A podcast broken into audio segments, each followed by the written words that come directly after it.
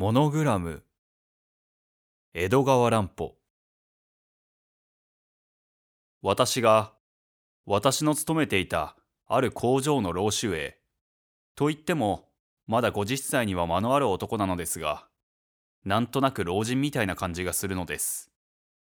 栗原さんと心安くなって間もなくおそらくこれは栗原さんのとっておきの話の種で彼は誰にでもそうした打ち明け話をしても差し支えのない間柄になると待ちかねたようにそれを持ち出すのではありましょうが私もある晩のこと守衛室のストーブを囲んでその栗原さんの妙な経験談を聞かされたのです。栗原さんは話し上手な上になかなか小説家でもあるらしくこの小話めいた経験談にもどうやら作為の跡が見えぬではありませんがそれならそれとしてやっぱり捨てがたい味がありそうした種類の打ち明け話としては私は未だに忘れることのできないものの一つなのです。栗原さんの話っぷりを真似て次にそれを書いてみることにいたしましょうか。いやはや落とし話みたいなお話なんですよ。でも先にそれを言ってしまっちゃお慰みが薄い。まあ当たり前のえー、おのろけのつもりで聞いてくださいよ。私が始終の声を聞いて間もなく45年後のことなんです。いつもお話しする通り私はこれで相当の教育は受けながら妙に物事に飽きっぽいたちだものですから何かの職業についても大抵1年とは持たない。次から次と商売替えをしてとうとうこんなものに落ちぶれてしまったわけなんですが、その時もやっぱり一つの職業をよして次の職業をめっける間の、つまり失業時代だったのですね。ご承知のこの年になって子供はなし。ヒステリーの家内と狭いうちに差し向かいじゃやりきれませんや。私はよく浅草公園へ出かけて所在のない時間を潰したものです。いますね。あそこには。公園といっても、ロックの見せ物小屋の方ではなく、池から南の林になった共同ベンチのたくさん並んでいる方ですよ。あの風雨にさらされて、ペンキが剥げ、白っぽくなったベンチに、またはステイシや木の株などに、ちょうどそれらにふさわしく、浮世の雨風に攻めさいなまれて、気の抜けたような連中が隙間もなく、こう、思案にくれたという格好で腰をかけていますね。自分もその一人としてあの光景を見ていますと、あなた方にはお分かりにならないでしょうが、まあ何とも言えない、物悲しい気持ちになるものですよ。ある日のことを、私はそれらのベンチの一つに腰を下ろして、いつもの通り、ぼんやり物思いにふけっていました。ちょうど春なんです。桜はもう過ぎていましたが、池を越して向こうの活動小屋の方には大変な人手で、ドーッという物音、楽隊、それに混じっておもちゃの風船玉の笛の音だとか、アイスクリーム屋の呼び声だとかが、甲高く響いてくるのです。それに引き換えて、私たちのいる林の中は、まるで別世界のように静かで、おそらく活動を見るお金さえ持ち合わせていないみすぼらしい風景の人々が飢えたような物憂い目を見合わせいつまでもいつまでもじっと一つところに腰を下ろしている。こんな風にして罪悪というものが発行するのではないかと思われるばかり実に陰気で物悲しい光景なのです。そこは林の中の丸くなった空き地で私たちの腰掛けている前を私たちと無関係な幸福そうな人々が絶えず通り抜けています。それが着飾った女なんかだと、それでもベンチの落語者どもの顔が一斉にその方を見たりなんかするのですね。そうした人通りがちょっと途絶えて、空き地が空っぽになっていた時でした。ですから自然、私も注意したわけでしょうが、一方の隅の悪党の鉄柱のところへ、ひょっこり一人の人物が現れたのです。30前後の若者でしたが、風景はさしてみすぼらしいというではないのに、どことなく寂しげな、少なくとも顔つきだけは決して行楽の人ではなく、私ども落語者のお仲間らしく見えるのです。彼はベンチの空いたところでも探すように、しばらくそこに立ち止まっていましたが、どこを見てもいっぱいな上に、彼の風采に比べては、段違いに汚らしく、小らしい連中ばかりなので、おそらく辟易したのでしょう。諦めて立ち去りそうにした時、ふと彼の視線と私の視線とがぶつかりました。すると彼は、やっと安心したように、私の隣のわずかばかりのベンチの空き間をめがけて近づいてくるのです。そうした連中の中では、私の風景は古ぼけた名線かなんか着ていて、おかしな言い方ですが、いくらか立ち勝って見えたでしょうし、決して他の人たちのように倹約ではなかったのですから、それが彼を安心させたと見えます。それとも、これは後になって思い立ったことですが、彼は最初から私の顔に気がついていたのかもしれません。いえ、その訳はじきにお話ししますよ。どうも私の癖でお話が長くなっていけませんな。で、その男は私の隣へ腰をかけると、たもとから敷島の袋を出して、タバコを吸い始めたのですが、そうしてるうちに、だんだん変な予感みたいなものが私を襲ってくるのです。妙だなぁと思って気をつけていると、男がタバコをふかしながら横の方からじろじろと私を眺めている。その眺め方が決して気まぐれではなく、なんとやら意味ありげなんですね。相手が病心らしいおとなしそうな男なので、気味が悪いよりは好奇心の方が勝ち、私はそれとなく彼の挙動に注意しながら、じっとしていました。あの騒がしい浅草公園の真ん中にいて、いろいろな物音はかすかに聞こえているのですが、不思議にシーンとした感じで、長い間そうしていました。相手の男が今にも何か言い出すかと待ち構える気持ちだったのです。すると、やっと男が口を切るのですね。どっかでお目にかかりましたね、って。おどおどした小さな声です。多少予期していたので、私は別に驚きはしませんでしたが、不思議と思い出せないのですよ。そんな男、まるで知らないのです。人違いでしょう。私は一個目にかかったように思いませんが、で、返事をすると、それでも相手はどうも不特進な顔で、またしても、じろじろと私を眺め出すではありませんか。ひょっとしたら、こいつ何か企んでるんじゃないかと、さすがに気持ちがよくありませんや。どこでお会いしました？って、もう一度尋ねたものです。さあ、それが私も思い出せないのですよ。男が言うのですね。おかしい。どうもおかしい。小首をかしげて、昨今のことではないのです。もうずっと線から、ちょくちょくお目にかかってるように思うのですが、本当にご記憶ありませんか？そう言って、かえって私を疑うように、そうかと思うと、変に懐かしそうな様子で、ニコニコしながら私の顔を見るじゃありませんか。人違いですよ。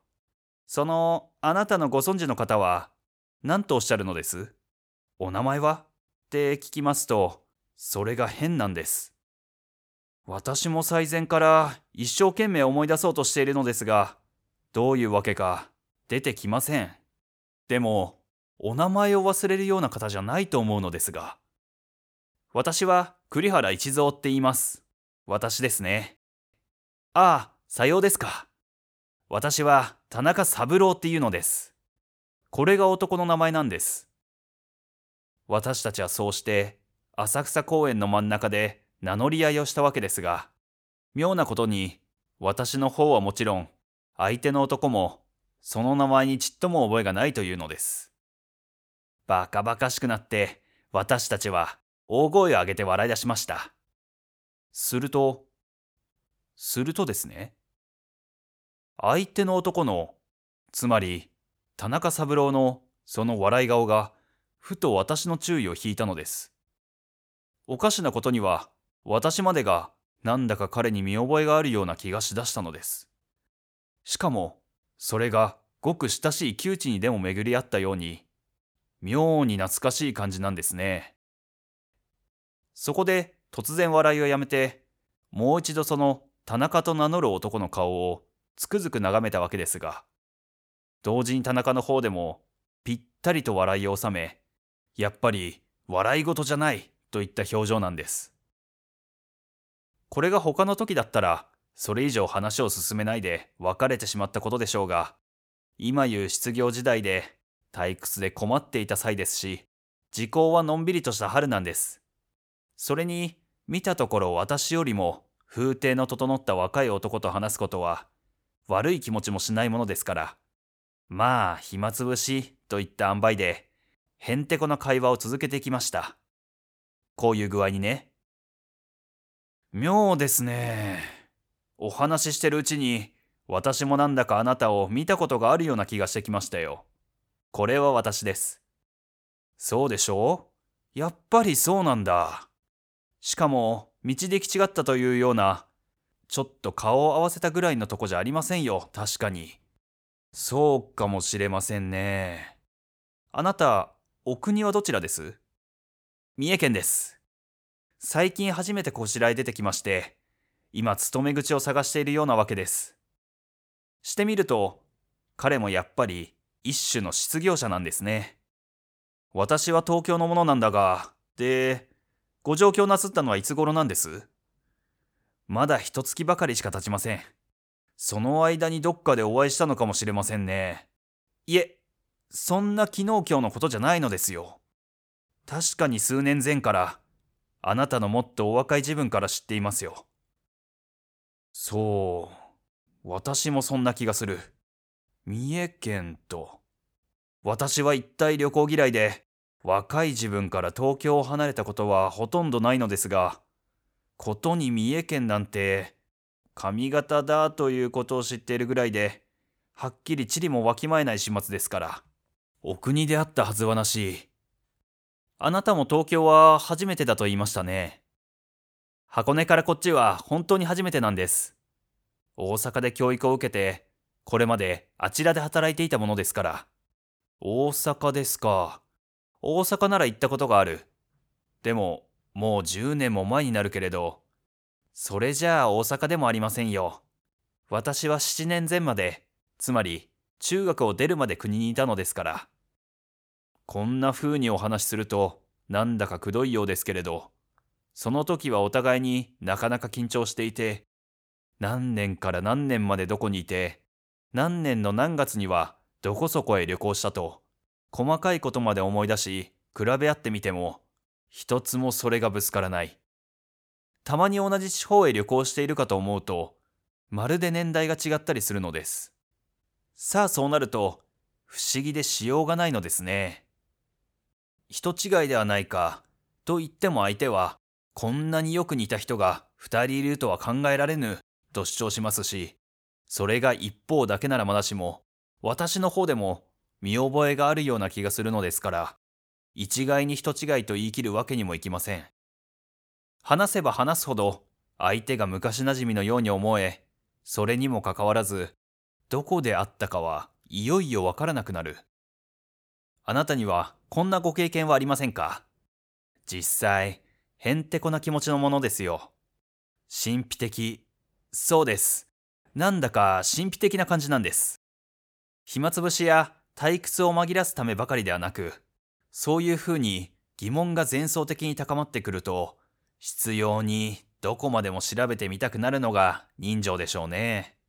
が、結局わからないのです。多少焦り気味で思い出そうとすればするほど頭が混乱して、二人が以前から知り合いであることは分かりすぎるほど分かっているではないか、なんて思われてきたりするのです。でも、いくら話してみても要領を得ないので、私たちはまたまた笑い出すほかはないのでした。しかし、要領を得ないながらも、そうして話し込んでいるうちに、お互いに好意を感じ、以前はいざ知らず、少なくともその場からは忘れがたい馴染みになってしまったわけです。それから田中のおごりで、池のそばの喫茶店に入り、お茶を飲みながら、そこでもしばらく私たちの機嫌を語り合った後、その日は何事もなく別れました。そして別れる時には、お互いの住所を知らせ、父と遊びに、と言い交わすほどの間柄になっていたのです。それが、これっきりで済んでしまえば、別段お話しするほどのことはないのですが、それから四五日経って、妙なことが分かったのです。田中と私とは、やっぱり、ある種のつながりを持っていたことが分かったのです。はじめに言った私のおのろけというのはこれからなんですよ。栗原さんはここでちょっと笑ってみせるのです。田中の方ではこれは当てのある就職活動に忙しいと見えて一向訪ねてきませんでしたが私は例によって時間つぶしに困っていたのですからある日ふと思いついて彼の泊まっている上野公園裏の下宿屋を訪問したのです。もう夕方で彼はちょうど外出から帰ったところでしたが、私の顔を見ると、待っていたと言わんばかりに、いきなり、わかりましたわかりましたと叫ぶのです。例のことね、すっかりわかりましたよ。夕べです。夕べ床の中でね、はっと気がついたのです。どうもすみません。やっぱり私の思い違いでした。一度もお会いしたことはないのです。しかし、お会いしてはいないけれど、まんざらご縁がなくはないのですよ。あなたはもしや、北川澄子という女をご存知じゃないでしょうか。やぶから棒の質問でちょっと驚きましたが、北川澄子という名を聞くと、遠い遠い昔の華やかな風がそよそよと吹いてくるような感じで、数日来の不思議な謎がいくらかは解けた気がしました。知ってます。でも、ずいぶん古いことですよ。14、5年も前でしょうか。私の学生時代なんですから。というのは、いつかもお話ししました通り、私は学校にいた自分は、これでなかなか交際家でして、女の友達などもいくらかあったのですが、北川澄子というのはそのうちの一人で、特別に私の記憶に残っている女性なのです。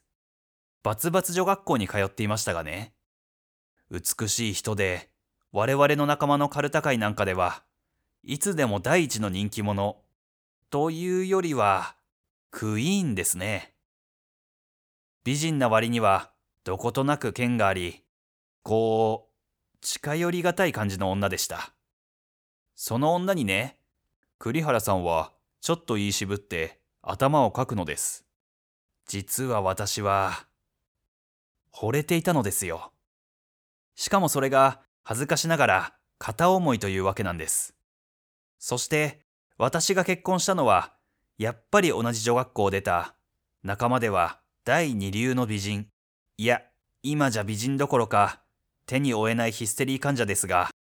当時はまあまあ住人並みだったご承知のお園なんです。手頃なところで我慢しちまったわけですね。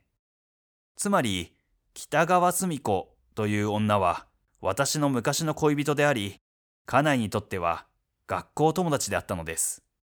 しかし、その澄子を三重県人の田中がどうして知っていたか、また、それだからといって、なぜ私の顔を見覚えていたか、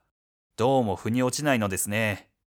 そこで、だんだん聞き正してみますと、実に意外なことが分かってきました。田中が言うには、ちょうどその前の晩に寝床の中ではっとあることを思い出したのだそうです。どういうわけで私を見覚えていたかについてですね。で、すっかり疑問が解けてしまったので、早速そのことを私に知らせようと思ったのだけれど、あいにくその日は、つまり私が彼を訪問した日ですね。就職のことで戦略があったために私のところへ来ることができなかったというのです。そんな断りを言った後で田中は机の引き出しから一つの品物を取り出してこれをご存知じゃないでしょうかと言うのです。見るとそれは生めかしい懐中鏡なんですね。だいぶ流行遅れの品ではありましたがなかなか立派な若い女の持っていたらしいものでした。私が一向知らないと答えますと、でもこれだけはご存知でしょうね。田中はそう言って、なんだか意味ありげに私の顔を眺めながら、その二つ折りの懐中鏡を開き、塩ぜらしい切れ字にはめ込みになった鏡を器用に抜き出すと、その後ろに隠されていた一枚の写真を取り出して、私の前に突きつけたものです。それが驚いたことには、私自身の若い自分の写真だったではありませんか。この懐中鏡は私の死んだ姉の形見です。その死んだ姉というのが今言った北川澄子なのですよ。びっくりなさるのもごもっともですが、実はこういうわけなんです。そこで田中の説明を聞きますと、彼の姉の澄子はある事情のために小さい自分から東京の北川家に養女になっていて、そこからバツバツ女学校にも通わせてもらったのですが、彼女が女学校を卒業するかしないに、北川家に非常に不幸が起こり、やむを得ず、郷里の実家に、つまり田中の家に引き取られて、それからしばらくすると、彼女は結婚もしないうちに病気が出て、死んでしまったというのです。私も私の家内も、うかつにもそうした出来事を少しも知らないでいたのですね。実に意外な話でした。で、その隅子が残していった持ち物の中に、一つの小さな手文庫があって、中には女らしくこまごました品物がいっぱい入っていたそうですが、それを田中は姉の形見として大切に保存していたわけです。この写真に気がついたのは、姉が死んでから1年以上も経った自分でした。田中が言うのですね。こうして懐中鏡の裏に隠してあるのですから、ちょっとわかりません。その時は何でも暇に明かして手文庫の中の品物を検査していたのですが、この懐中鏡をひねくり回してるうちに、ひょっこり秘密を発見してしまったのです。で、昨夜寝床の中でその写真のことを思い出し、それですっかり疑問が解けたわけでした。なぜと言って、私はその後も折があるごとにこのあなたの写真を抜き出して死んだ姉のことを思い浮かべていたのですからあなたという人は私にとっては忘れることのできない深いおなじみにそういないのです先日お会いした時にはそれをどう忘れして写真ではなく実物のあなたに見覚えがあるように思い違えたわけなのですまたあなたにしても田中はニヤニヤ笑うのですね。写真までやった女の顔をお忘れになるはずはなく、その女の弟のことですから、私に姉の面影があって、それをやっぱり以前にあったように誤解なすったのではありますまいか。聞いてみれば田中の言う通りにそういないのです。しかし、それにしても腑に落ちないのは、写真はまあ、いろいろな人にやったことがあるのですから、澄子が持っていても不思議はありませんけれど、それを彼女が懐中鏡の裏に秘めていたという点です。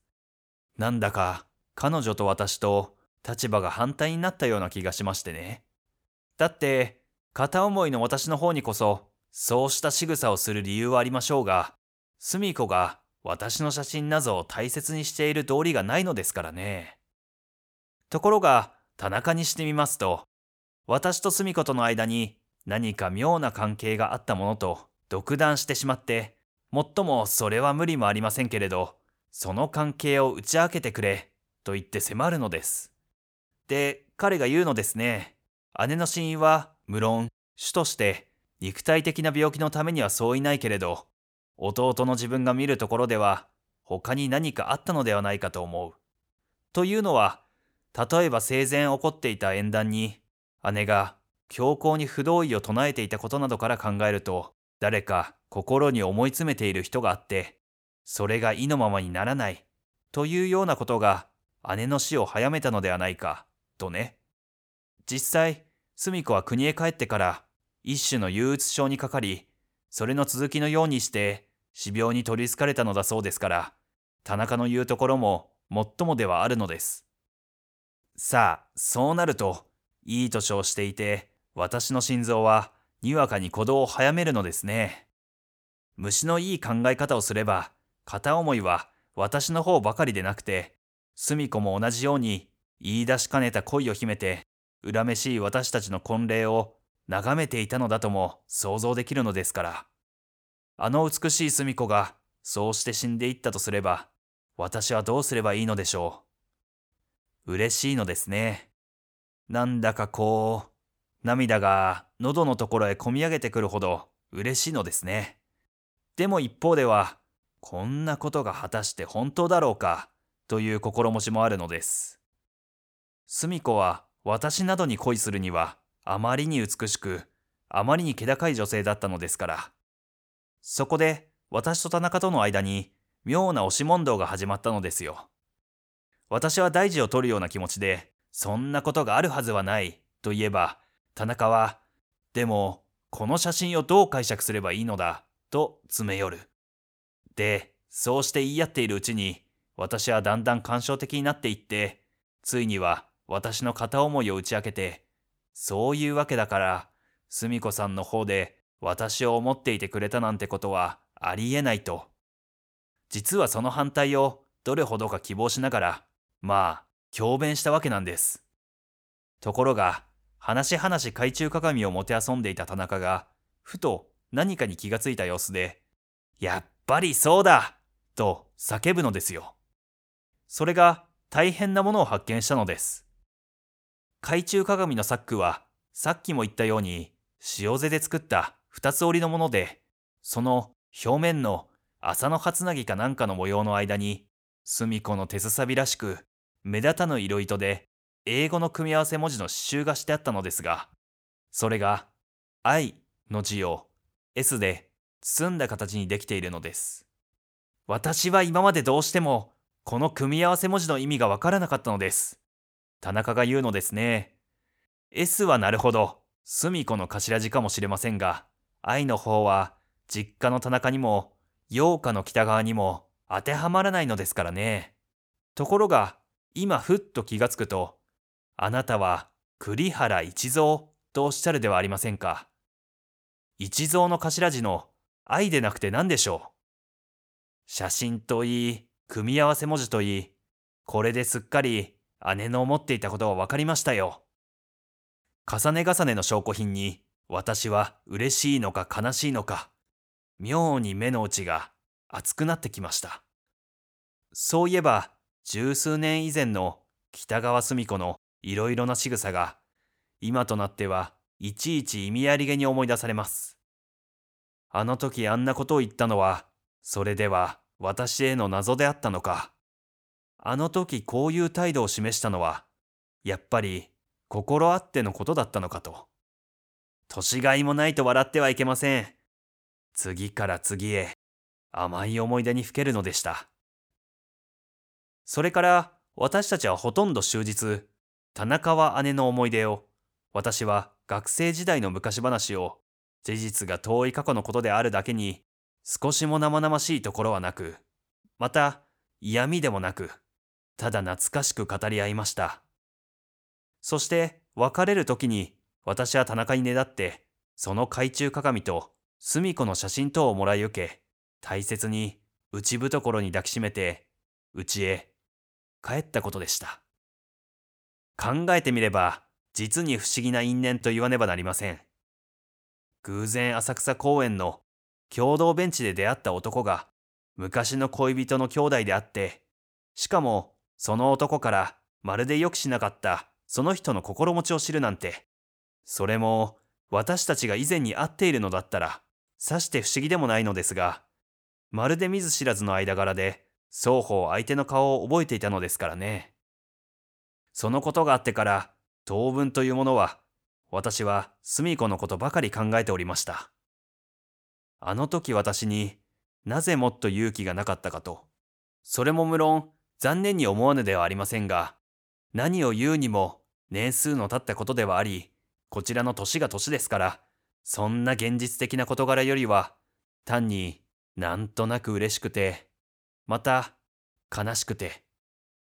家内の目を盗んでは、形見の懐中鏡と写真等を眺め暮らし、夢のように淡い思い出にふけるばかりでした。しかし、人間の心持ちは、なんと妙なものではありませんか。そんな風に、私の思いは決して現実的なものではなかったのに、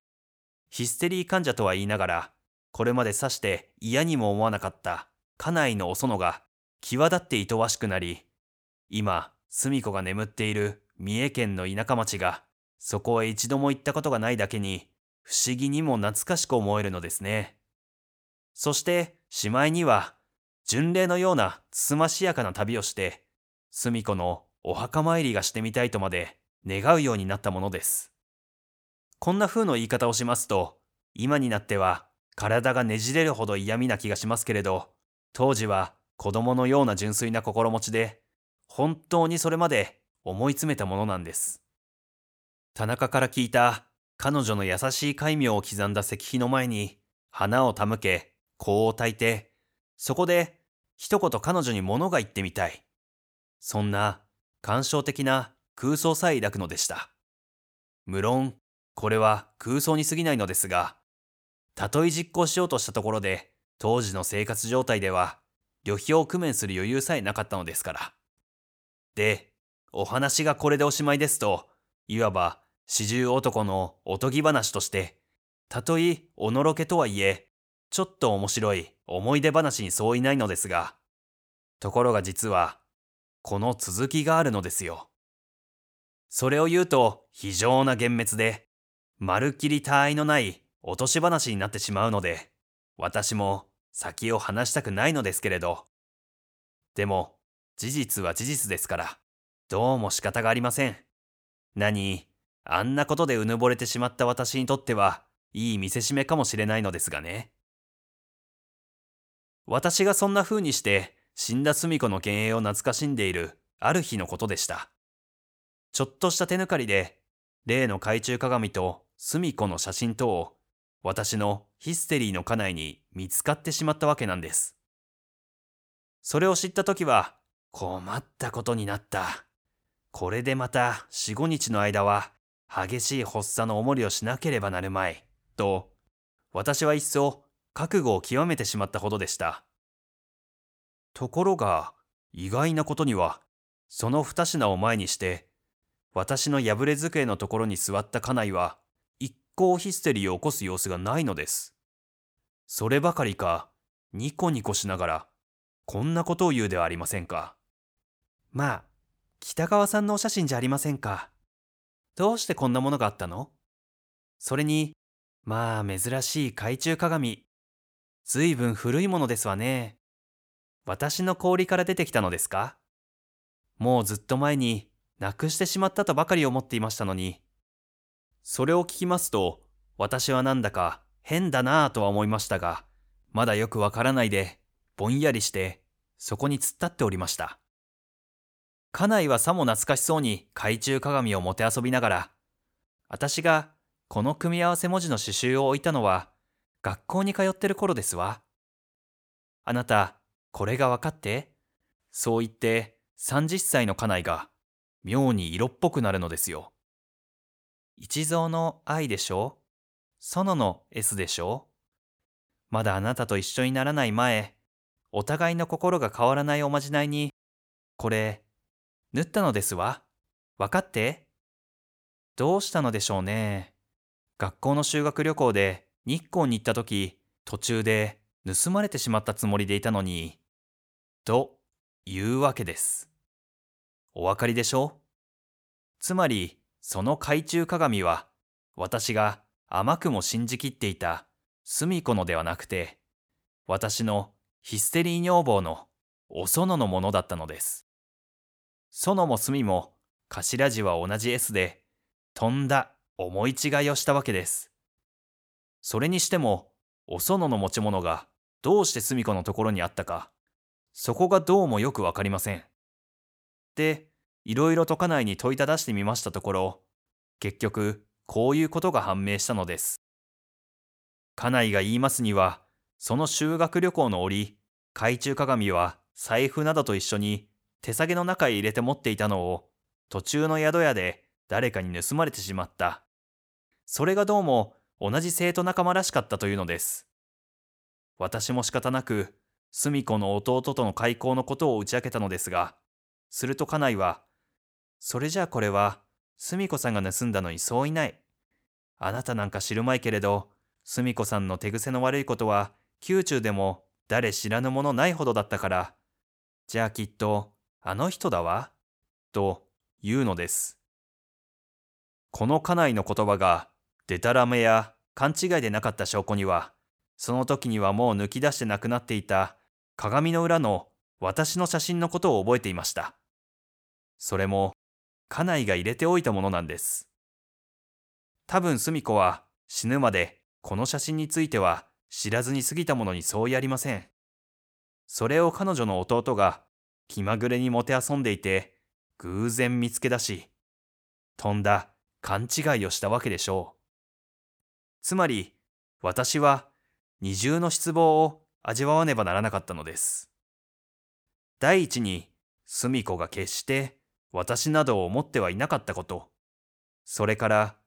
若し家内の想像をまこととすれば、あれほど私が恋慕っていた彼女が、見かけによらぬ泥棒娘であったこと。どうもご苦労様。私のバカバカしい思い出話は、これでおしまいです。オチを言ってしまえば、この上もなくつまらないことですけれど、それがわかるまでには、私もちょっと緊張したものですがね。